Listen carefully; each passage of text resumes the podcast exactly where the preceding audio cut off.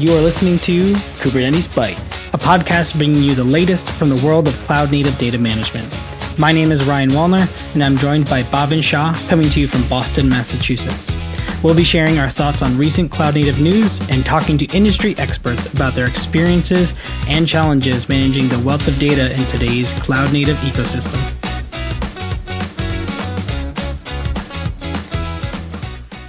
Good morning, good afternoon, and good evening, wherever you are. We're coming to you from Boston, Massachusetts. Uh, today is June 22nd, 2023. I hope everyone is doing well and staying safe. Let's dive into it. It's summer, Bhavin. Officially, it is summer. Yeah, we crossed the summer solstice yesterday, right? So yeah, this is it. Uh, that's right. And you know, we're deep into. I feel like it's been kind of a cool start. Which, mm-hmm. uh, I guess there's you know pros and cons to that. But anyway, what do you what, what have you been up to to this I'm, the long I'm, start of summer? no, I'm super pumped today. Like this is our 50th episode of that's doing right. Kubernetes Bytes.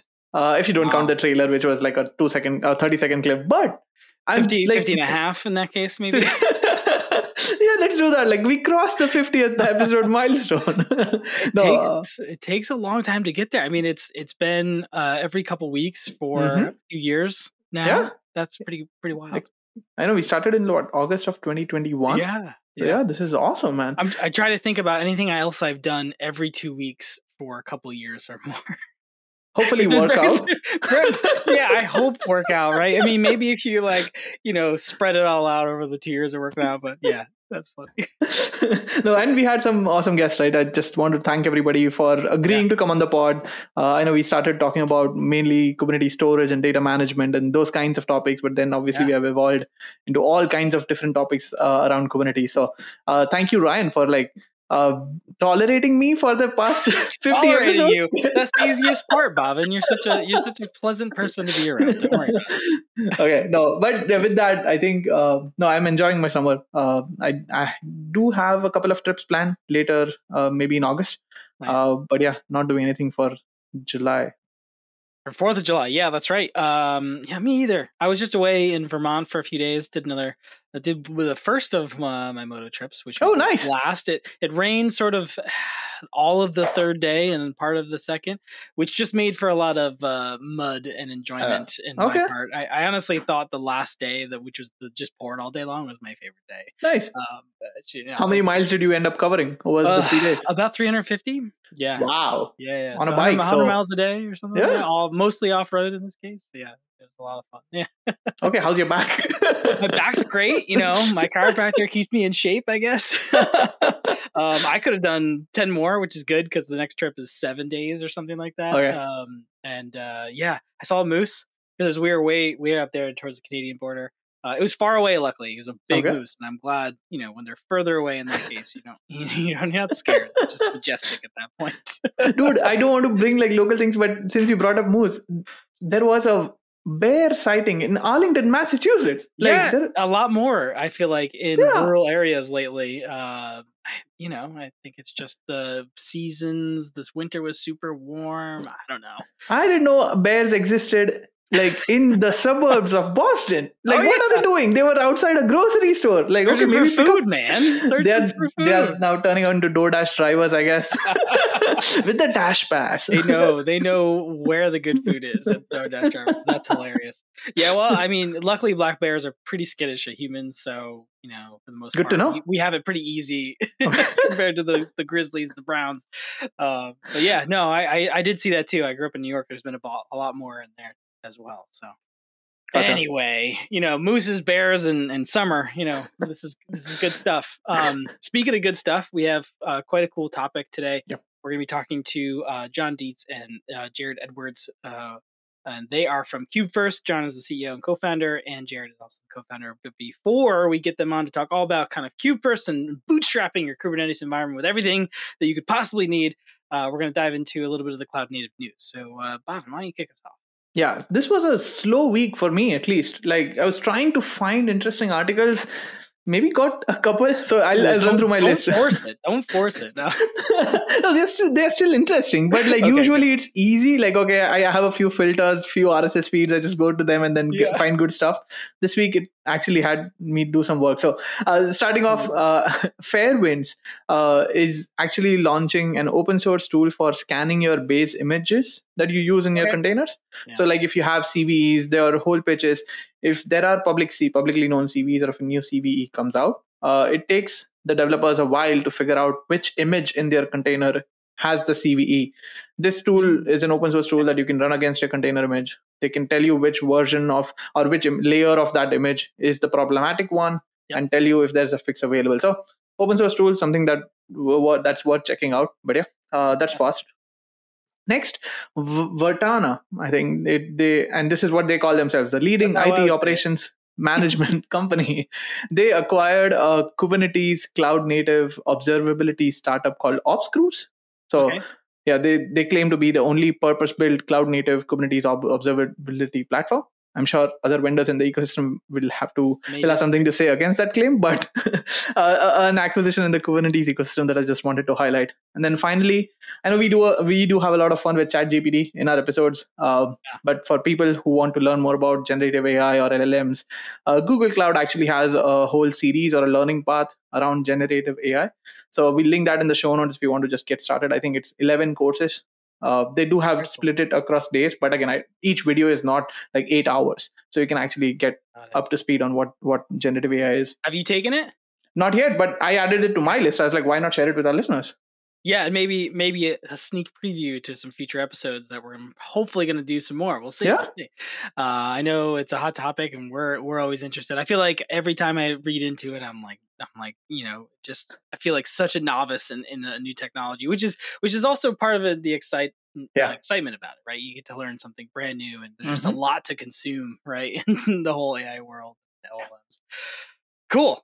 Um, uh, for me, there was just a few. Uh, the first one is IOMesh 1.0. I believe we uh, covered IOMesh when it was, or maybe I don't know if we covered it on this show or Okay. talked about it, but I remember talking about it with you in 2021. They were actually Yeah. kind of like came out as a company, uh, sort of stealth, I guess you could call it. Um, but they Yeah, didn't have like a 1.0 1.0 product. for them. Yeah. So yeah, Exactly. So they're they're based out of uh, China, I believe, and uh, they compare themselves to a lot of the the you know popular cloud native storage out there, Mhm. um, and you know have some pretty interesting claims. I haven't tried it myself, but really Yeah. cool to see um, sort of another vendor kind of tackling this space. A lot of them have been scooped up, bought up, I guess you could Mhm. say.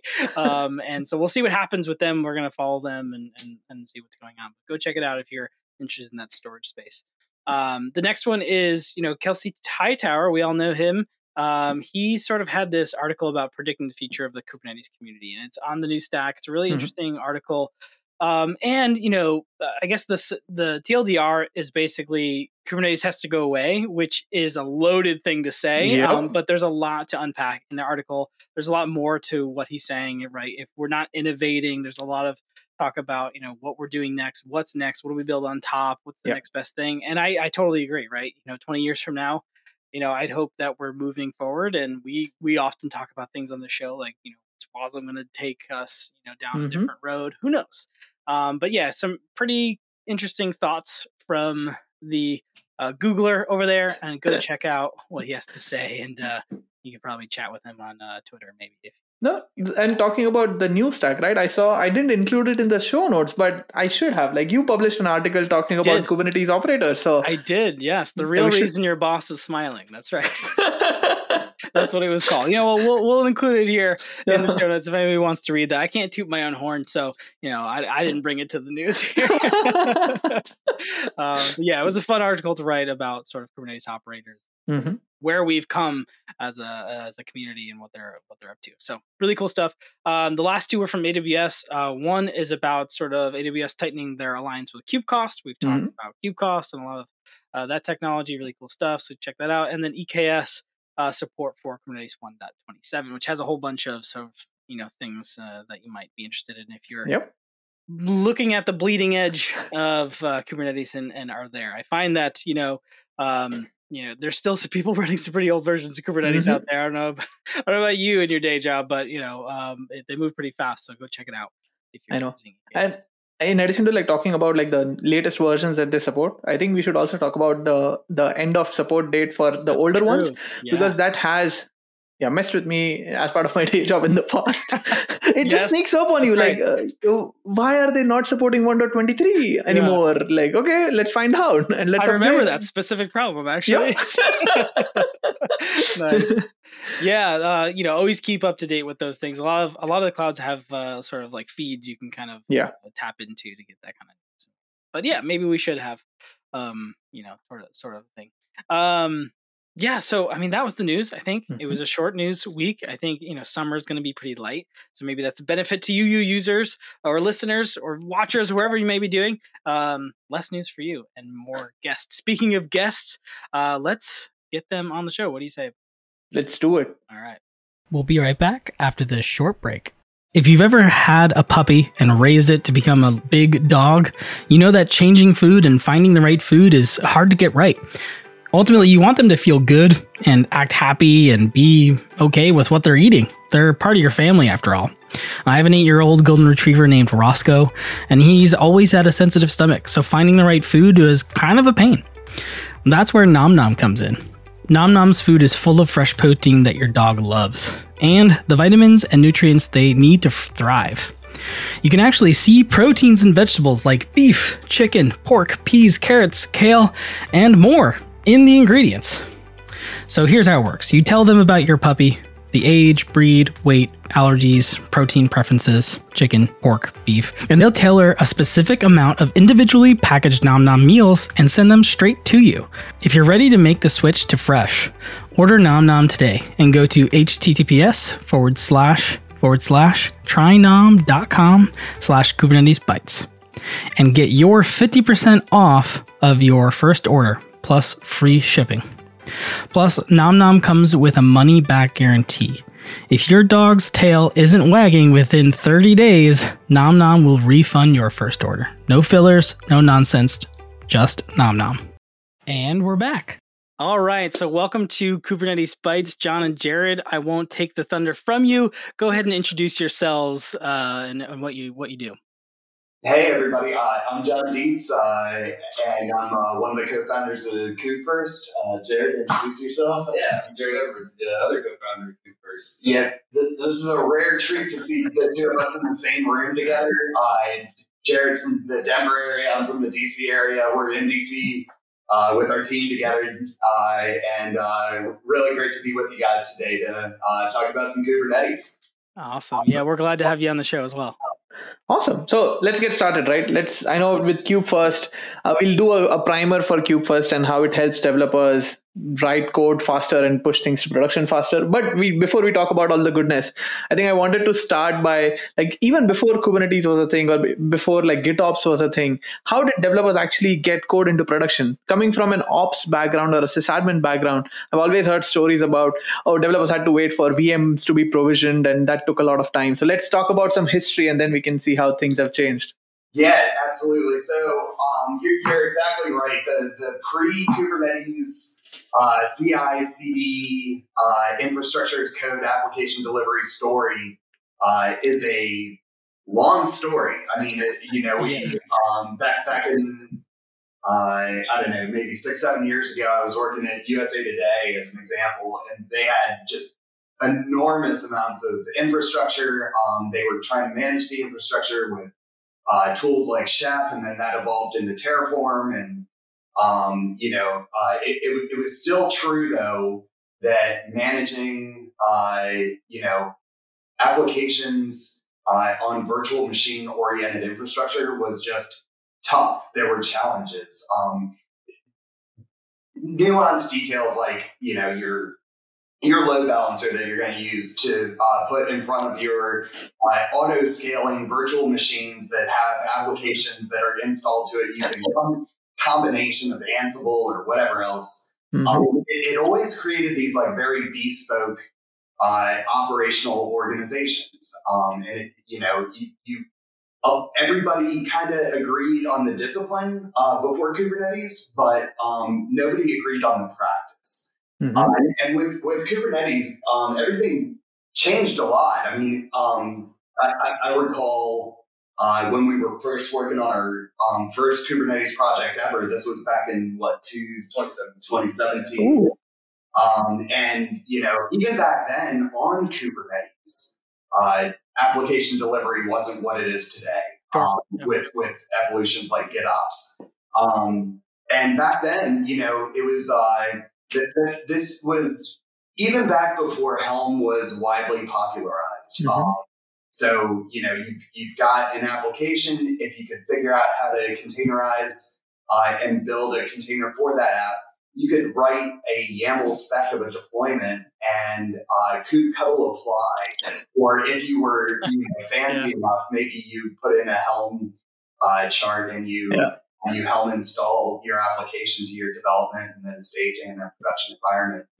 And that was already an enormous positive evolution for application delivery. Just mm-hmm.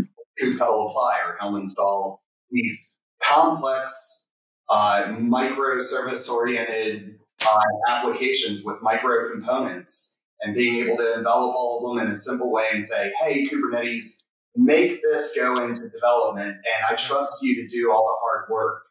Um, and just that alone was amazing. Um, and it, it, it, you really have to start nitpicking it to figure out why GitOps is so popular. And, and the nitpick is in terms of like uh, your posture of being able to instantly have all of that anywhere. Mm-hmm. So, um, like when you're doing a, a kubectl uh, apply, and that's your mechanism for installing versions of applications to dev stage prod. Uh, if your production cluster is suddenly missing, it's just right. Um, now you have a really big problem on your hands because the tools that you were using to deliver your application to your production environment have to go through a sequence of build and mm-hmm. promotion to dev stage prod, which means that your main branch has to be the main branch of what was in production, or you need complexities in that workload.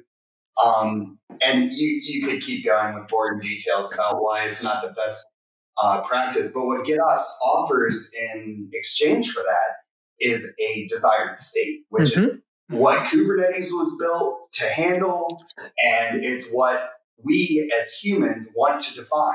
And the the marriage of Kubernetes with Git um, in a way where we just get to manage the desired state of what we want, and we get to just trust that the GitOps engine is going to deliver that has just provided enormous gains in terms of asset management of what's in your Kubernetes cluster from a disaster recovery standpoint, mm-hmm. recover when you have a problem. Um, so we're really excited about the GitOps wave. Um, obviously, Kubernetes itself is fantastic, but that, that, that's my take on uh, on app delivery and, and GitOps and Kubernetes before and after. You know, yeah, absolutely. I, I think you touched on one big thing there, which was like the the complexity component of it, right?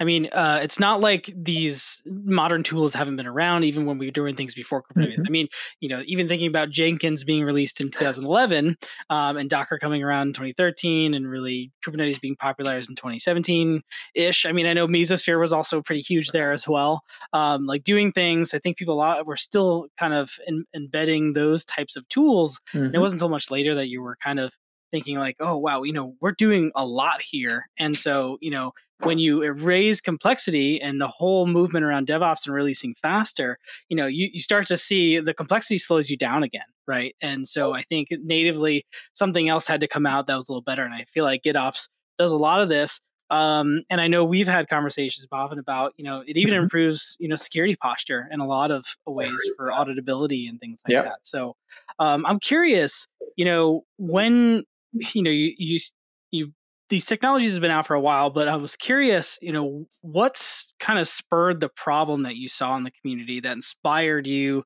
all to work on, you know, what you're working on today, KubeFirst. Yeah. Yes. Uh, so I guess I'll start there.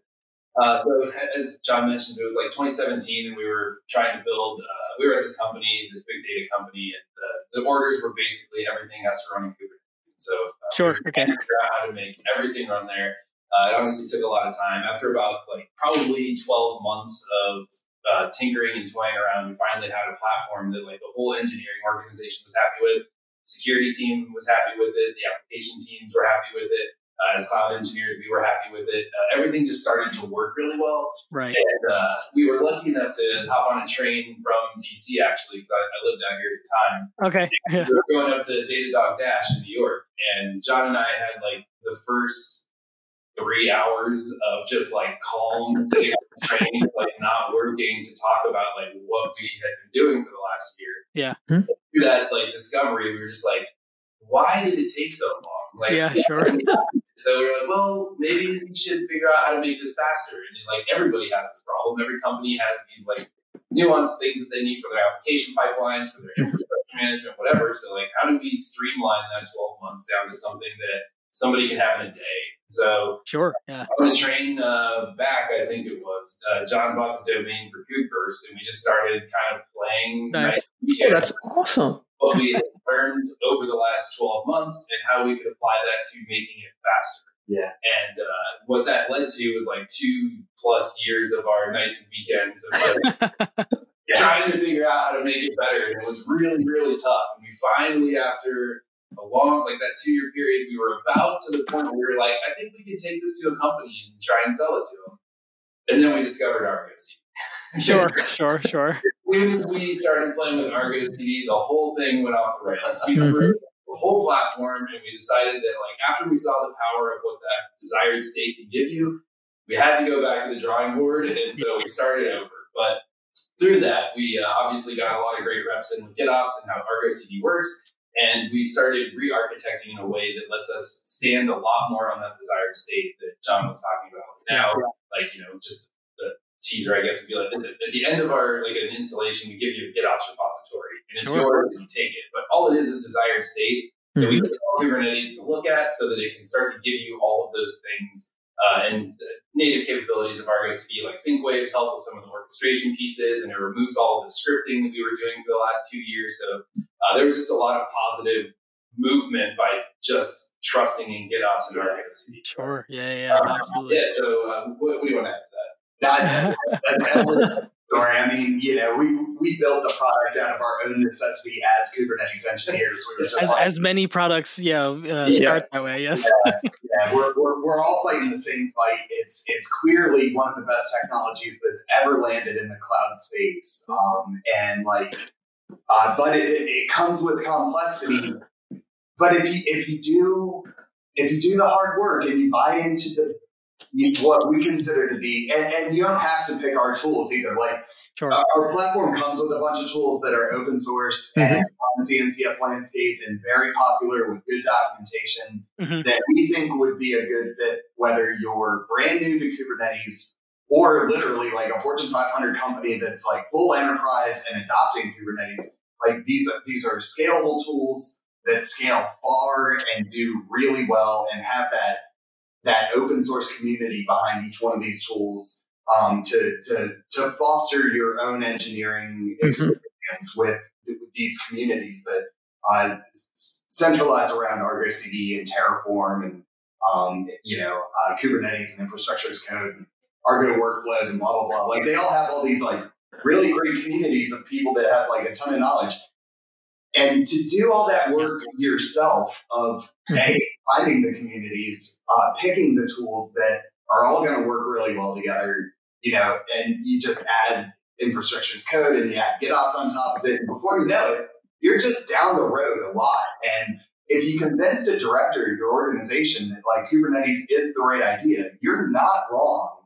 But uh, six months down the road, if you're not shipping to production on Kubernetes, that director is starting to get impatient and it, it's not long before you're starting to take some shortcuts here and there and just trying to trying to get things going and that's that's kind of a bad story and we, we just needed a different story to exist so um, so we built KubeFirst to kind of be that fast tracked enablement of an open source Kubernetes ecosystem uh, just as a better starting point for Kubernetes. Like, gotcha. yeah. not trying to okay. solve every problem for every company under the sun, we we do try to honor that there is a line of how sure. far we should go, and then you should take it from there. But we do want to stand on a better set of foundational rules. We want to stand on there being a secrets manager available minute one.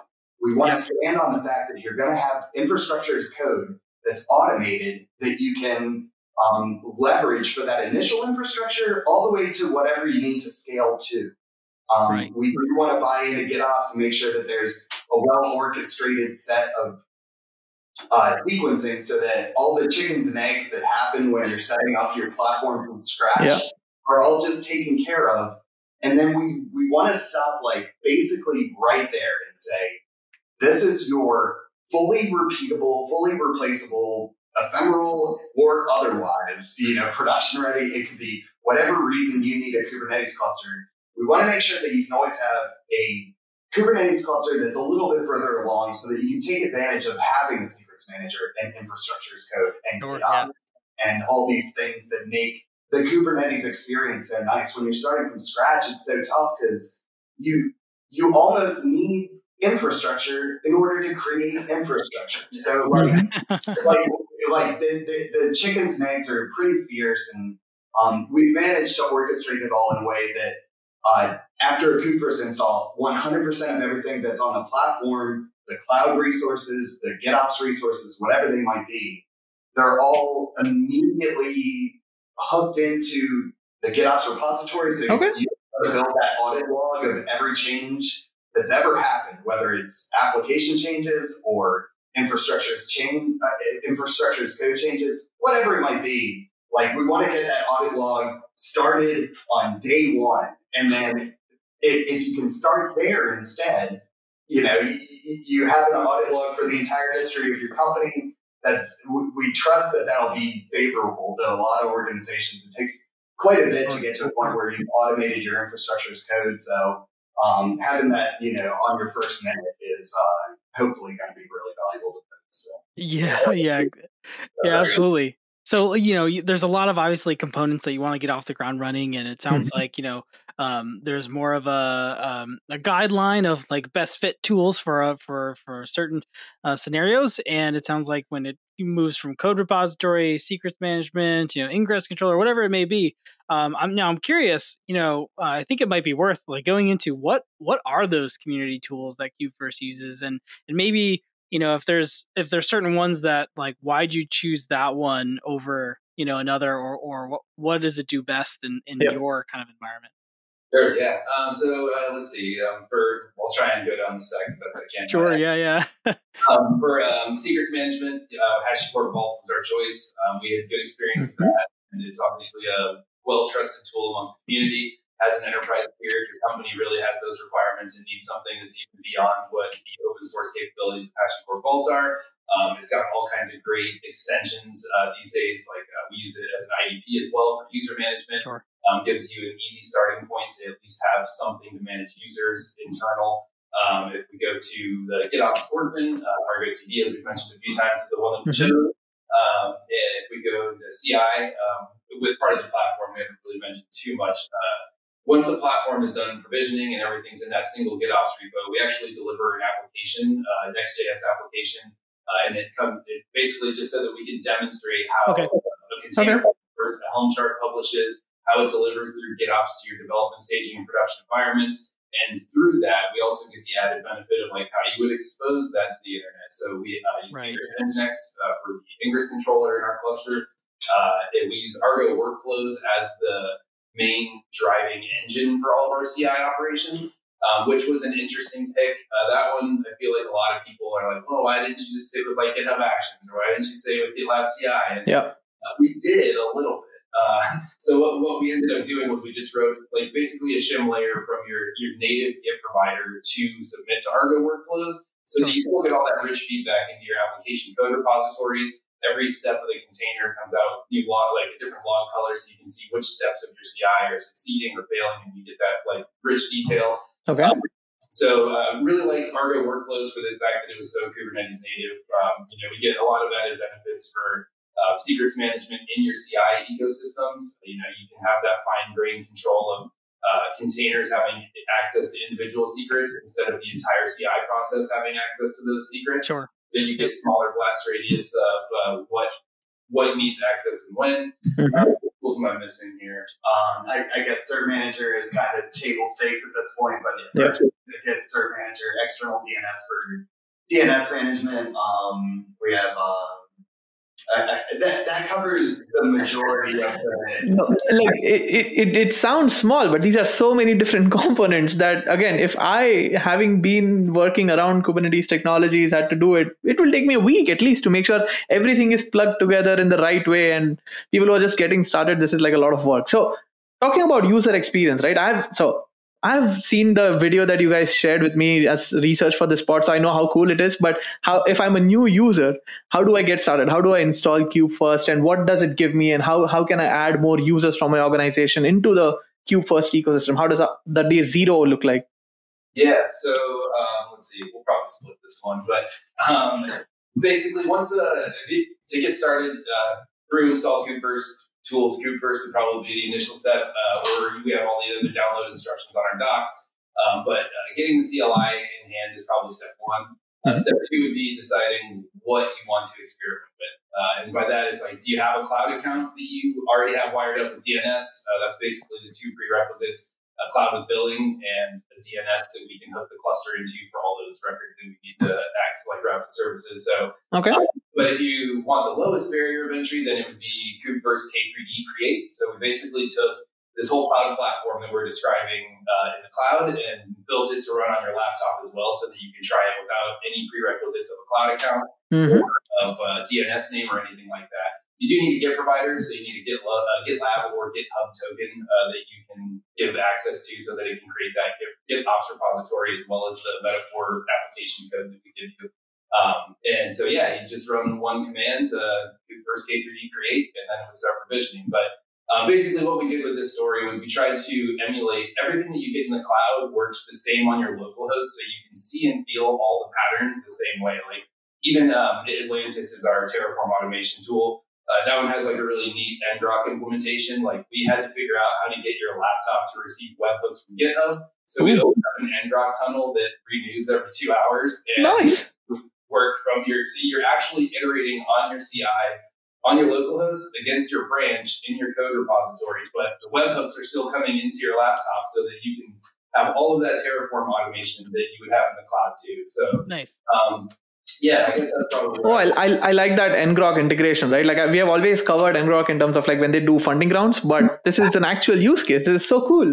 Yeah, yeah, no, ngrok's really super neat, and um, it, it, the the way that we implemented the auto rotator, like by default, ngrok's only gonna give you a two hour window where you can use it for um, for uh, ingress, but Mm-hmm. uh, when you install ngrok to Kubernetes in a cron job that's a two hour cron job, then you can have a auto rotating ngrok. Nice. a- If you take the result of that ngrok uh, tunnel creation and register it with Vault, Vault is going to propagate that to all the tools that need it, and it all just kind of flows. So, um, yeah, that was a really neat story uh, for the for the local experience. Nice, nice.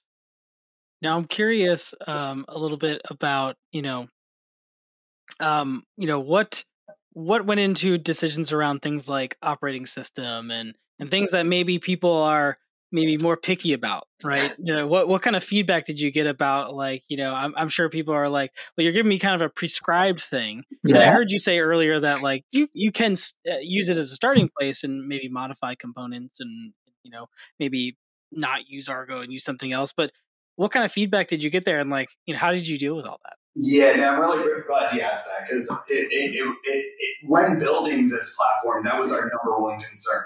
Was just like, listen, like if we're going to build a starting point platform, you have to be able to leave. You have, like we Yeah. have to be able to cease to exist, and everything in production has to keep working. And you should be free to hate any tool that we pick, Sure, sure. replace it with any tool that you love. Okay. Yeah, and Nice. so, um, so the architecture that we settled on um, so far, when you do a first installation, um, we have this upstream GitOps template repository Mhm. as our opinionated platform built into the main branch. So um, when you do an install, um, you're pulling that GitOps template repository down And the AWS version and the Civo version and the K3D version are all slightly different, but it's the same effective platform. Right. Okay. Um, so you pull that platform down, and then there's all these details within uh, the desired state of a cluster mm-hmm. that um, requires uh, like a token in our template that can be replaced by your actual value. So we don't know what your AWS account ID is. We don't know what domain you're hooking it into. Yeah. So all those types of details um, are tokenized in our uh, GitOps template repo. Yep. When you pull it down to do an install, we hydrate uh, mm-hmm. the template with all the details that you provide us. We look some additional information up and hydrate it along the way. And then the end result is a GitOps repository that we give right back to you and you get to host permanently forever. So um, because of that architecture, um, the infrastructure as code that powered all the cloud components that we created for you right. are in your GitOps repo in the Terraform Okay. All of the applications that are in Argo CD with all the configurations and all of the synchronization, mm-hmm. and whatever else, that's also all in the GitOps repo in the registry. So these two pieces in this GitOps repo uh, are powering 100% of everything that we've built and given to you. So because of that, we've had clients that uh, wanted to work in AWS and GCP. Yeah. Um, our platform doesn't support GCP. Yeah. Technically, it's in beta as of nice. Uh, but we didn't support GCP. But they were still able to do a KubeFirst AWS installation, mm-hmm. expand the installation into a cloud that we don't even support with ease because it's just a matter of taking the Terraform entry point directories and adding more of them if you want more infra. Or if you don't like a tool that we're using, like you don't like Argo workflows, you just want to use GitLab CI natively in Kubernetes, yeah. we understand, and that's a-okay, and you can run with it. And you can just pull request the removal of Argo workflows and continue with uh, GitLab nice. that we install self-hosted into your cluster. Or if you like Jenkins, something that we don't even touch, yeah, you can yeah. add that on. And okay. um, we're, we're soon to be releasing a, a GitOps uh, catalog where um, you'll be able to take a whole like marketplace of tools and bind them to your GitOps okay. so that your GitOps delivered to your clusters instead of what most marketplaces do, where they just like Helm install or kubectl. Yeah, right. Um, so we'll, we'll, we'll have a, a, nice desired state story in a marketplace ecosystem shortly. Gotcha. I think that's coming out next week. Our hope so. I oh, like nice. that. Yeah, I like the flexibility in that. Obviously, like you know, I've dealt with customers too throughout my career, and like they're always going to want to use something differently. So you know, that was that's a mm-hmm. that's an awesome thing that you uh, provide that flexibility. So you know, at the end of the day, you're kind of bootstrapping this whole environment. You know, a lot more than just Kubernetes environment. You're giving back a GitOps repo. You know, how does one you know how does a client or a customer get their application onto it? It's just a matter of like using argo cd does it have to is there prerequisites for you know this thing to happen? Does it have to be in a github repository that lets you know argo kind of do its thing or what? Yeah so uh, it's uh, not super complicated but there's obviously a few steps. So yeah, yeah. that's not what you're after but um, if you were to take the metaphor application that we delivered to you as an example that you wanted mm-hmm. to um, essentially, uh, you would go to your GitOps repository and visit your Terraform folder, and in there you'll see a GitHub folder. And uh, GitHub's in there because we manage all of your Git repositories in Terraform as well, so that you can have consistency across your organization for how people get added to those repositories, how those repositories are configured, etc. So um, you take this little snippet; it's like probably seven-ish lines of Terraform HCL. Uh, you would say, "I want a new repository called my new app," and then nice. Uh, okay let Atlantis run its automation. It would create that GitHub repository for you. It would automatically add all of your users to that repo so they have the access that they need. Uh, and then from there, you would drop your source code in that new GitHub repository. Uh, and then you need a few files. Um, the easiest way to find those would be probably a metaphor, just talking through this. So, like, there's yeah. two files that matter. Docker file, um, you got to be able to build a container from your application source code. Sure. Yep. Okay. Yep a Helm chart. Uh, you need a, a, charts repository. We have a customized pattern that will hopefully get out soon-ish for folks that is customized. But today would be a, a, Helm chart, so you would need to copy your Helm chart into your application repo and make it uh, specific to your application. Uh, and then you would have your .github or .gitlab folder, pending whether you're running in GitHub or GitLab. Mm-hmm. Um, those three things dropped in your application would be enough for your self-hosted runners uh, in the cluster to wake up and see that you have action happening against your main branch. And when you push that the first time, if your container actually builds successfully, uh, it would build and push that to a container registry. It would publish that Helm chart that you just put in the application source code repository, and then it would deliver it to development staging and production. And if you have those couple of things, it uh, does pretty much that's it. Like the, those three basic Okay.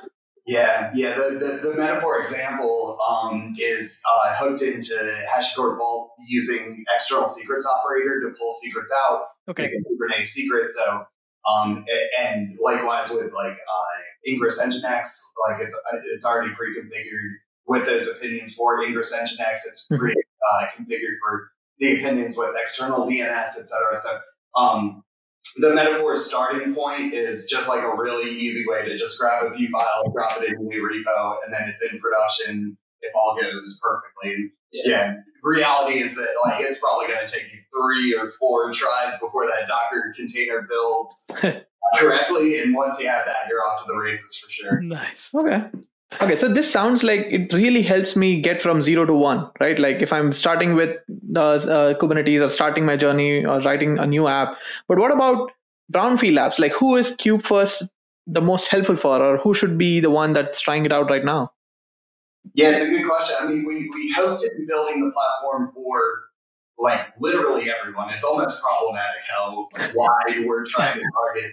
Um, if you're an enterprise organization that has a whole bunch of pre-existing infrastructure, maybe you're running Terraform. Yeah. that's a okay. Like if, if you're going through a cloud native adoption uh, stream where you're trying to buy into Kubernetes, um, you can just do a KubeFirst install in that type of an environment. We'll create the uh, VPC for you, uh, the subnets, the cluster, the security groups, like everything. Mhm. Then we'll bootstrap that cluster and give it to you, and it'll only be managing itself. Okay. So if you have pre-existing infrastructure and it's terraformed already, then you just have to take that Terraform content, move it into our GitOps repository, and as long as you haven't messed with the state at all, it can just hook into that same state and everything's fine. Right. Um, if, if you're a new, brand new startup, uh, we like to think that we have a story for those folks too. Like, um, you know, uh, in fact, that's, that's probably our most target audience is uh, startups, just because they have so many immediate needs. Yeah. Sure. Yeah. Single sign-on for their users. Um, organization roles so that you can separate admins from developers. Like these are things that take time and are annoying to get set up. And, um, a- and are you setting it up using scripts or is it baked into your desired state? You know, is Mhm. it repeatable, et cetera. So we- we built it so that everything's repeatable. Everything's like best practice according to, you know, a couple Kubernetes engineers that have been around for a handful of years. Um, And, uh, but um, we, we, we hope that no matter who you are, a Kubernetes cluster install will be valuable to you, whether it's a Fortune 500 enterprise grade, you know, big boy operation, or you know, just a tiny little ephemeral cluster that you need because you're doing demos every day, and Mhm. you want to throw that cluster away and have it back tomorrow. Like we have a story for pretty much everyone that needs Kubernetes. Um, so yeah, it, it- to, to be determined in terms of who gets the most value out of it. Um, but you know, Okay. So like, okay, I, I know uh, Jared mentioned that we can do a K3D install as well. Can I do a K3D install, have everything running on my local machine or my Mac, uh, and then eventually uh, choose an EKS cluster as my production endpoint? Like, is that combination possible and how easy or difficult it is? So not quite today. Uh, we don't we don't have the translation engine to go from K3D to AWS or Okay. beyond. Um, we've talked a lot about that as an opportunity to reduce our code base a lot and figure out how because like once everything's in an Argo CD application kind in YAML, like it's just overlays like Kustomize provides to like Yeah. The AWS well then it has a, an AWS annotation. If it's not, then it has a Civo annotation or whatever the thing is. So like there's just a few configuration points that you have to be able to recognize the difference between.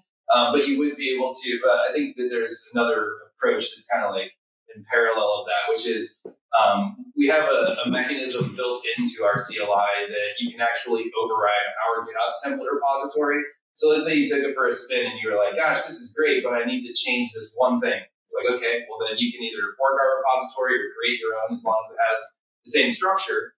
And mm-hmm. then you're able to override our template and use your template so that you can have your outcome every time you run KubeFirst right. create instead of ours. So like, okay. quite answers your question, but uh, you'd be able to have your own template that satisfies your local and AWS stories, and you'd be able to switch between them a little bit better. And you could add that customization that we don't want to be. Right? Yeah, that makes sense. I mean, it's a pretty powerful tool when you think about it, and um you know I, I think just the overall idea of you know getting this up running quickly and i think about what quickly actually means so how, how long does it actually take to get running i just uh, depends I, on where you are um, yeah. so okay. we've been a little uh, irresponsible with clouds that we're trying to so um, i think today uh, we officially support aws k3d and civo but we have uh, digitalocean Vultr, and uh, gcp and beta so we're okay. expanding that direction but uh, depending on which cloud you pick, AWS is about probably 40, 45 minutes by the time yeah, okay. cluster provisions and you get all of your DNS records back for yeah. Uh, if you're in like DigitalOcean, Civo, uh, those smaller clouds that have much faster Kubernetes provisioning, oh, yeah. uh, you're looking at probably uh, anywhere from eight to 12 minutes maybe? So, yeah. Okay yeah wow that's quite a difference. I mean i know last time uh, you spoke with with bhavin you know you you mentioned this a couple times which everybody has the same problem right? Yeah. and the footprint can take anywhere you know from months to many months. And i'm and i'm curious because you know you know uh, what your thought is on why do you think that is? I mean, I know that, you know, in larger companies even that are probably later adopters to just Kubernetes in general, mm-hmm. you know, mm-hmm. there's patches of DevOps and and GitOps in various places. So I could see an individual team kind of bootstrapping their effort um, in this space with something like KubeFirst. And I'm just curious, like, you know, what are those what, what were those conversations um, and what were they like in terms of how long it took for people to kind of get started? Yeah, yeah. Starting Kubernetes is just tough work. Like, you know, if, if, you think about walking into a new shop, just imagine any generic software shop that has maybe 10 microservices and they have some pre existing infra and they've been working on VMs and now they're trying to adopt Kubernetes. Or maybe they have nothing yet. Um, like, you're going to end up with some engineers. Hopefully, if you're lucky, you're going to find some engineers that are like excited about cloud native, uh, ready to tackle the CNCF landscape, which is right. just like this bustling ecosystem of. Um, uh, no. Oh, all right. Um, so yeah, we uh, you, you, you know when when you go into a shop like that and you you get a handful of engineers that maybe came from a couple different places, maybe have different histories and experiences of the tools yeah. that worked well for them at their last shop, etc.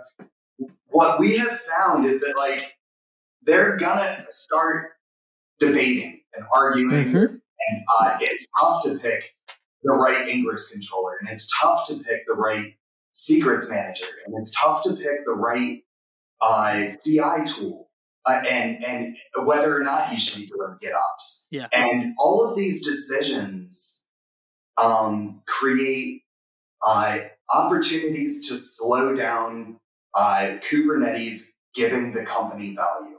That's not to say that the research isn't warranted. Yep. While you're doing that research, you're not shipping to production, and that's bad for organizations. Yeah. Um, our stance is that like, hey, uh, you're right to have those debates. You are like it's it's yeah. a good idea. You should you you should install KubeFirst and decide. Hey, should we not use Nginx as an ingress controller? Mm-hmm. That's a great question. Uh, maybe you shouldn't. And and start experimenting on a platform that has secrets management and yeah. Yeah. Terraform and everything all wired up and ready to go and shipping your apps to prod while you're figuring that tough, time consuming stuff out with your team. Um, and our, our hope is that like that's going to produce likely some more contributions to KubeFirst. Like, hey, uh, you know, uh, Ingress Nginx was great, but uh, look what we did with Traefik, and now we have an option of yep. controllers instead of just a single opinionated um, uh, Ingress controller. And we, we, we do try to do that. Like we want to be very vendor agnostic with the tech that we pick. Like if we use HashiCorp Vault, we know it's not for everyone, and that's a okay. Like uh, we would love for somebody to uh, submit a contribution that had uh, something that Vault covers all the ground for for us, which is a lot. It's IDP, it's secrets management, it's blah blah blah. Um, so, but you know, that's not to say that you can't evolve the platform in yeah. any direction your organization needs. So, um, yeah, I, I, think that's the best I can do on that. no, that's a perfect answer. I feel like you know there's a lot of focus on getting to the value that Kubernetes can bring first. Now, Bef- yeah. we've moved on from a from focusing on the infrastructure and getting it installed and kind of like celebrating that now it's like that's great you know that's old news. We want to actually build something that's useful for you know business value and yeah. where i work at this point. So you know we're seeing a lot of that and it's it's awesome to see kind of this whole project and we're going to give uh, you a chance to kind of direct people where they can get started, how they can contribute, right? What you just talked about, where they can find out more. But before we do that, we always have a uh, section of the show which is our chat gpt question which is oh. basically oh. we we ask chat gpt to come up with a question for for you um, about the topic um, and and you don't have to answer it you can absolutely answer it but if you don't we let itself answer the uh, mm-hmm. to see his, his their own analogy um, so the the the question that it came up with for um, you know, podcast guest on this topic was Imagine Kubernetes as a wild, untamed beast. Uh, can you share with us your most memorable taming experience when setting up a Kubernetes environment for production and why it felt like wrestling a dragon? Ooh, that is, that is a heavy core. if you don't Will we need a three-hour train ride to New York City to like get an answer for that? yeah, um, let's see. Uh, I don't even know where to start. How do you slay the Kubernetes creature with a production installation? that I, man, that is just. We, we can let we can let ChatGPT answer the question for yeah, you if you'd rather. Um, yeah. Well, it's funny because you know it kind of when I asked it to answer this question, it was like I can't possibly a- answer that question. I haven't done that before, right? So, um, and I said, well, just make believe that you were a person that does it, and it goes, and it goes, well, okay, that's a fantastic analogy. Uh, setting up a Kubernetes in production indeed feels like taming a wild beast. It says uh, one of the most memorable experiences I had while, well, I ChatGPT, uh, when we were migrating our services to a Kubernetes-based infrastructure for the first time. Very appropriate for you guys, I think. Mm-hmm. Um, uh, it says the dragon in our case was managing persistent storage. Um, Kubernetes, True. as you know, was designed for stateless applications, and our application uh, had a significant stable component, and we had to ensure all our data was not uh, only persistent but also could be accessed quickly and reliably across the pods. Um, it goes on to say basically that that the real dragon, the real challenge, was ensuring that the entire team was up to speed with Kubernetes uh, because it's a powerful system, but also complex and has yeah. steep learning curve. We invested in a lot of time in training and building internal documentation to ensure everyone could work effectively. So in the end, um, um, it says something along the we didn't just tame the dragon but we made it our ally which i thought was kind of, kind of funny what, what um, a great writer that my goodness no. yeah so we, we have we have fun with uh, getting some some uh, viewpoints of ChatGPT and what it's scraped off the internet, so to speak.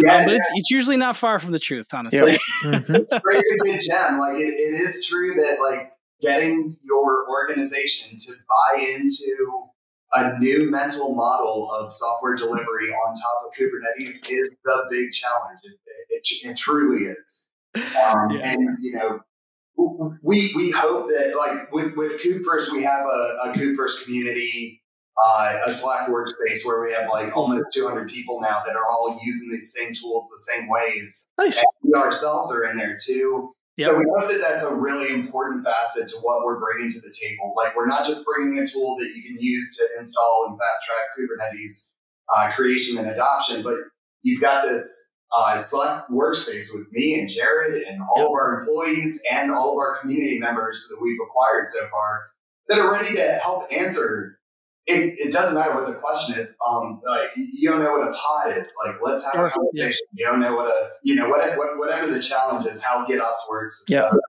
Um, and so you know we, we hope to be able to share our expertise with um, with with our community and with shops that are adopting Kubernetes for the first time because it is a it is a mental uh, leap to go from VM oriented application delivery to Kubernetes oriented. It absolutely is. It absolutely is, and that's a good lead in. You know, where can someone find that Slack community? Um, where can they get started? Where they can contribute? Any of those types of resources, spit them out here, and then we'll we'll make sure to link them in the show notes. Yeah, absolutely. So it's kubefirst.io, um, K U B E F I R S T.io.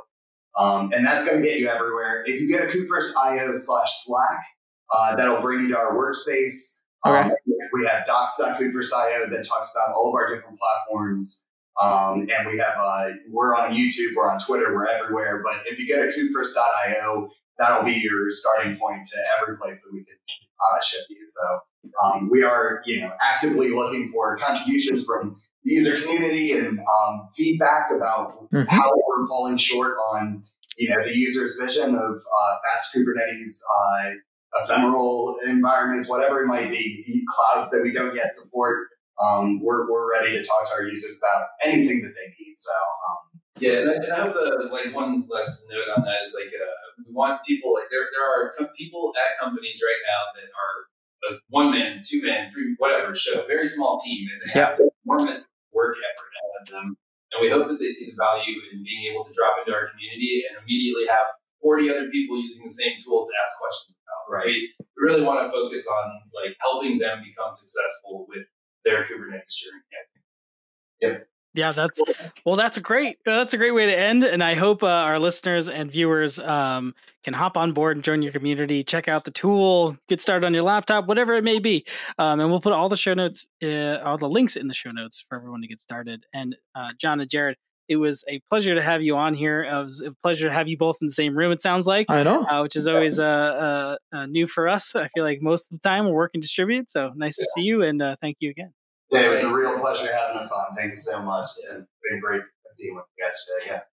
All right, Bhavin, that was a fun episode. It was cool to see uh, John and Jared in the same room. We often don't get that. Um, I know you know uh, it's cool for them as well in this world i know i've been sort of seeing more people irl uh, so to speak so it's cool to see them there i thought that was really cool episode um, you know just talking about just complexities in general mm-hmm. like this comes up all the time right are we making kubernetes too complex is it yeah. too complex for my use case the answers will vary obviously like the, the the classic answer of it depends is mm-hmm. really the answer here but you know there are a lot of barriers when you are talking about sort of a full production you know devops friendly using gitops use has security built in has all these kind of workflows that we talk about on the show or that are implemented in a lot of uh, shops it's hard to get all that moving right mm-hmm. um, i think their stat was like three to nine months is probably not far off i mean I, I, I, don't think that was tied to any survey but i wouldn't be surprised if you know some shots were even a lot longer so um, just you know the KubeFirst kind of problem where it's really getting you off the ground without needing every tiny little skill set. Now mm-hmm. you obviously need to know how those things work still. You have to, you know, have people familiar with, you know, how they're going about things and hopefully they can, you know, help uh help you with those problems go along. But yeah, you know, the good jumping off point and and sort of I really like the idea of it not being tied to like you must use this right yep. they were very open with like yeah just you know we realize you know everybody's not going to want to use the same os we're not going to want to use the same component here or there mm-hmm. and it being open source i think is a total win i don't know yeah, you, you, you do have to start somewhere right like so make your best guess uh, guess as as KubeFirst is doing and then if if customers want to bring in a different uh, cd tool or a different uh, authentication and uh, authorization tool like why not but yeah. Uh, for a majority of the people out there that just want to get started and write some code, I think tools like KubeFirst are going to be super helpful because even uh, I, I, think I said this on the podcast, right? But uh, even for me to deploy everything and make sure everything works together, yeah, it's going to take me at least a couple of days. Like it's just time consuming and difficult. And if KubeFirst can automate all of that for me in the first 45 minutes, that's awesome like i can just start writing code uh, yeah. uh, if I, I remember the the video that they did right once they have everything instantiated the way to invite more users is just updating a file in your git repo and the gitops workflow automatically pushes those users into a vault hashicorp vault creates uh, yeah. credentials for them and then you can use those credentials in to log into gitlab to log into uh, argo cd and all of that plumbing is already done for you. So i don't know it really makes sense uh, if you're just getting started that that 0 to 1 use case and i know we discussed with them like how how do organizations who are already at that the one point how do they get to 100 right? Yeah. and they they are still working on it. They talk, they did talk about how they can bring in existing terraform uh, the folders that you might have with the state and and included yeah. with the KubeFirst ecosystem. But I don't know. Uh, and we are headed in the right direction. Yeah, I think so. I, I find it probably a much more useful tool to you know greenfield new, yeah. companies, and I think they did say that right. Startups yep. have a lot more use for it. I mean, a large, huge companies is very hard because there's usually a designated set of procedures oh, yeah. and things you have to do, so it's hard to just like drop in something. But um, really cool stuff. Go try it out. Um, I actually plan on trying it out. Um, I think it's a really good tool for like demos and stuff that for a lot of what we do. So um, I will let you know, John and Jared, I guess, in, in due time when I get to it. Um, but with that, uh, I think that's really the end of uh, today's show, right? Yeah, and that's it. So happy, happy fiftieth episode, Bhavin. You too. Uh, we'll have to celebrate. we have some, uh, hopefully, some cool news coming up in terms of um, you know, being able to interact with the show some more mm-hmm. and, and, get some more out of it. So stay tuned. Uh, we'll announce those things soon. And with that, that brings us to the end of today's episode. I'm Ryan. I'm Bhavin. And thanks for joining another episode of Kubernetes Bytes. Thank you for listening to the Kubernetes Bytes podcast.